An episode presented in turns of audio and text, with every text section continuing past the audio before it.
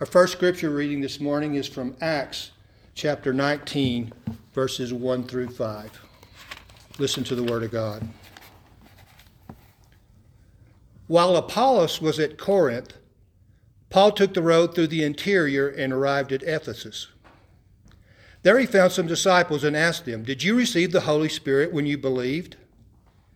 They answered, No, we have not even heard that there is a Holy Spirit.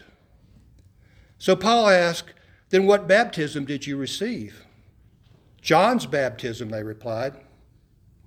Paul said John's baptism was a baptism of repentance. He told the people to believe in the one coming after him, that is, in Jesus.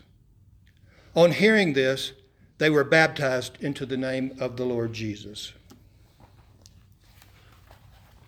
Our second scripture reading is from Mark chapter 1, verses 9 through 11. Here again, the Word of God. At that time, Jesus came from Nazareth in Galilee and was baptized by John in the Jordan.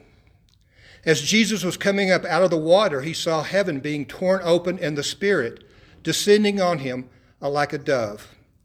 And a voice came from heaven You are my Son, whom I have loved, and with you I am well pleased.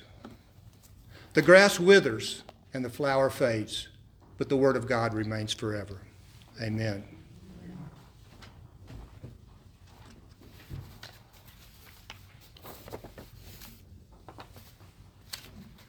The Epiphany of the Lord is traditionally celebrated on January the 6th, which was yesterday. Due to the way it fell on the calendar this year, many churches are celebrating it today it recognizes the time when the wise men came from the east and paid homage to Jesus. We recognized it this morning in our first hymn. We also, in a way, celebrated it yesterday, as Epiphany marks the end of the season of Christmas. Yesterday, several members gathered here at the church to take down the Christmas decorations and the Advent wreath. It was a lively gathering, and the work was done in short order. It was nice to enjoy the fellowship with one another, but at the same time, it was a little bit sad that the decorations were coming down. You know, our building may be small and modest compared to other places of worship, but I don't know of a prettier church during the Advent and Christmas. It's always beautiful. The candles, the trees, the aisle and wall greenery, they all add to the beauty of the church during the season.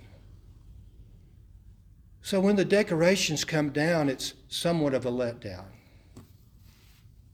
I read of one church that was preparing to take down their decorations after Christmas.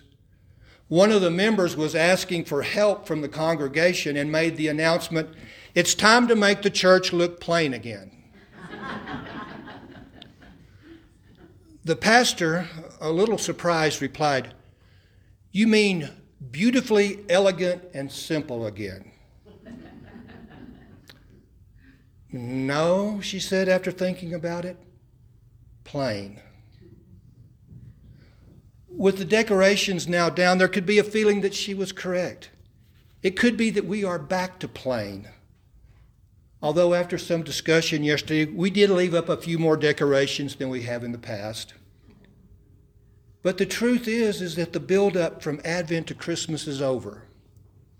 The hanging of the greens will have to wait for several more months. We are back to beautifully elegant and simple again. Pastors, including commission pastors, are likely to have a major letdown and feel tired for a couple of weeks after the Christmas season. Church members may be feeling tired as well after the busy season they've just gone through. Add to that the fact that winter has just settled in and the short hours of daylight will be with us for several more weeks, all of which we may, may add to our sense of tiredness and gloominess we also had our first major storm, snow of the winter this past week. Probably caused some of us to suffer from cabin fever. The hymn, In the Bleak Midwinter, seems very appropriate for this time of year. I mean, at least after Easter, the, the weather warms, the hours of daylight increase, and spring brings about renewed hope and energy. Not so now. Excitement for coming to church after Christmas is the toughest sell of all the year, maybe even competing with the Sunday after Easter. But today, as we celebrate Epiphany, we also have a special service to celebrate before we begin the in between time before we start the period leading up to Lent and Easter in the spring. Today is also Baptism of the Lord Sunday. In it, we not only remember Jesus' baptism in the Jordan River, but also give thanks for the baptism we share with Christ.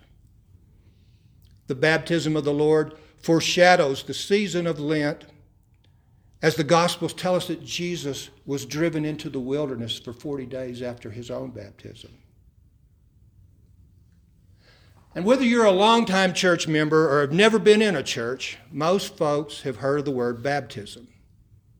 Some people refer to it as christening. Regardless of the word used, it is associated with a long standing church sacrament, and it is our focus today. There's much about baptism that's worth thinking about. We follow certain procedures to prepare for it. Parents have conversations with the pastor early on. A date is set when the family and friends can be present for the service. A time during the worship service is set aside for it. On the day of the baptism, there's an air of excitement. The parents of the baby are usually nervous that their child will cry throughout the whole ceremony. The grandparents smile proudly from the second pew and take hundreds of photos after the service. And of course, there is the baby, who's the center of attention, whether asleep or awake, whether quiet or screaming. Important words are said during the service. Do you promise to guide and nurture this child?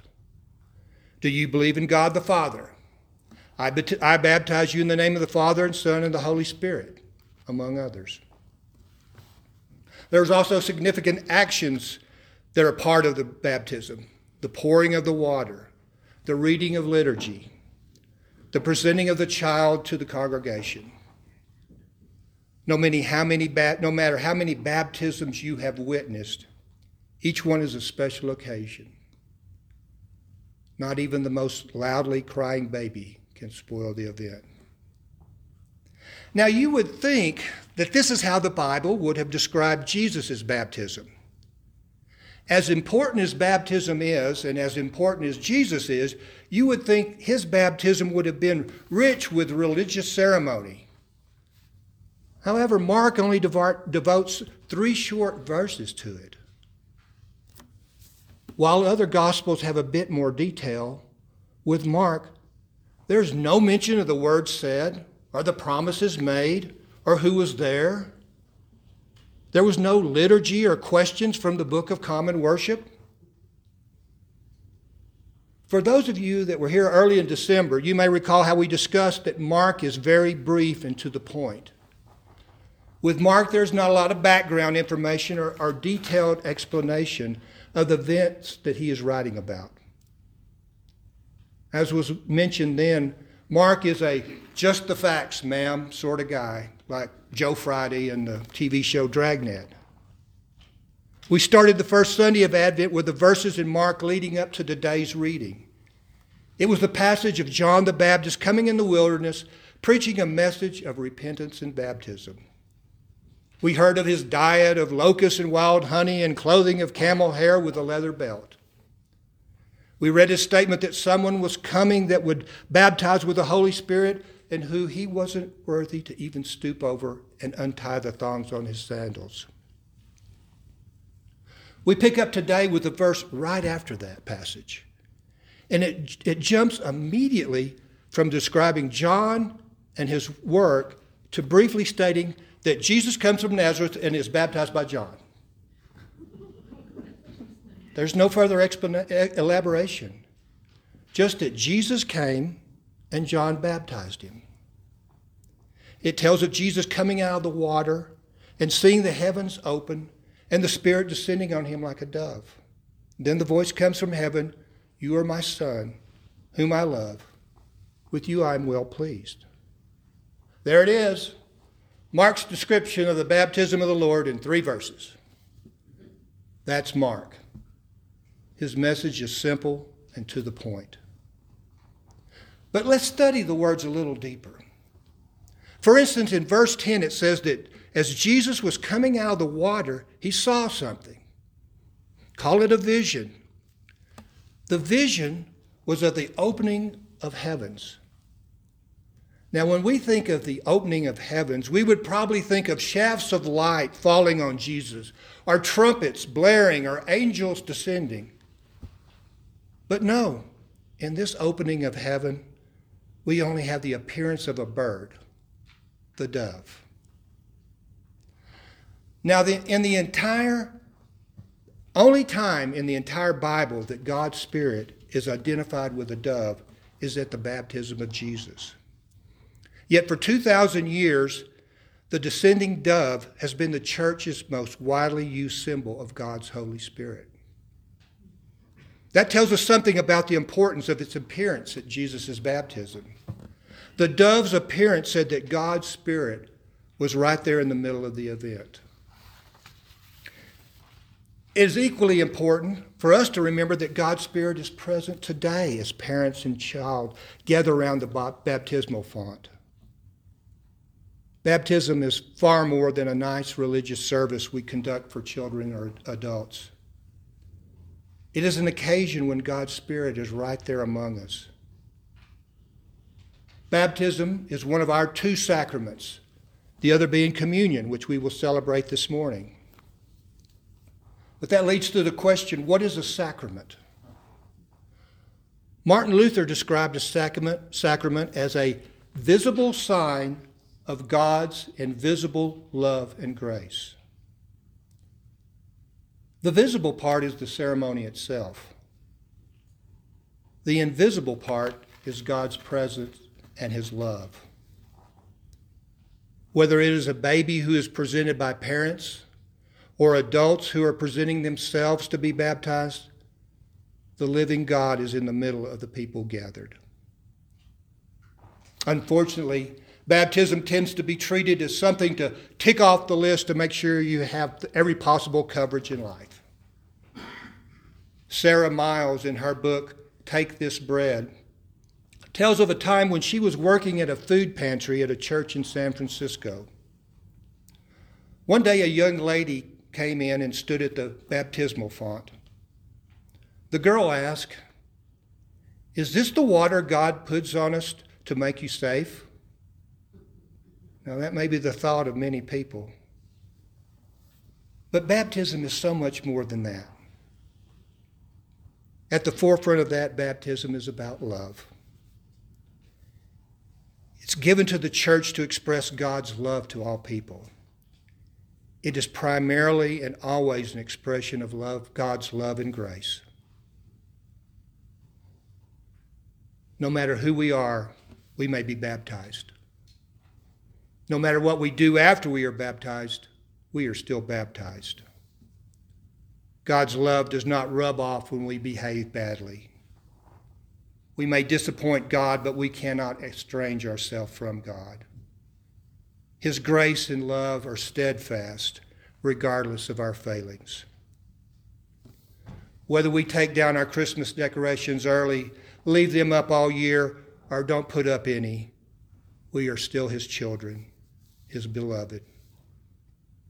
And with baptism and us and with us being God's beloved, we are called to a certain life of Christian devotion and service. This calls us to a life of compassion for and connection with all of God's creation. Mark's gospel may be brief and to the point, but if we dig deep enough into the words, we find something that is not plain but beautifully elegant and simple. In it, we find God's love for us. as we remember the devotion of the wise men on Epiphany and the baptism of the Lord today, let us go out to spread the good news, care for others, and live a life that is worthy of our calling.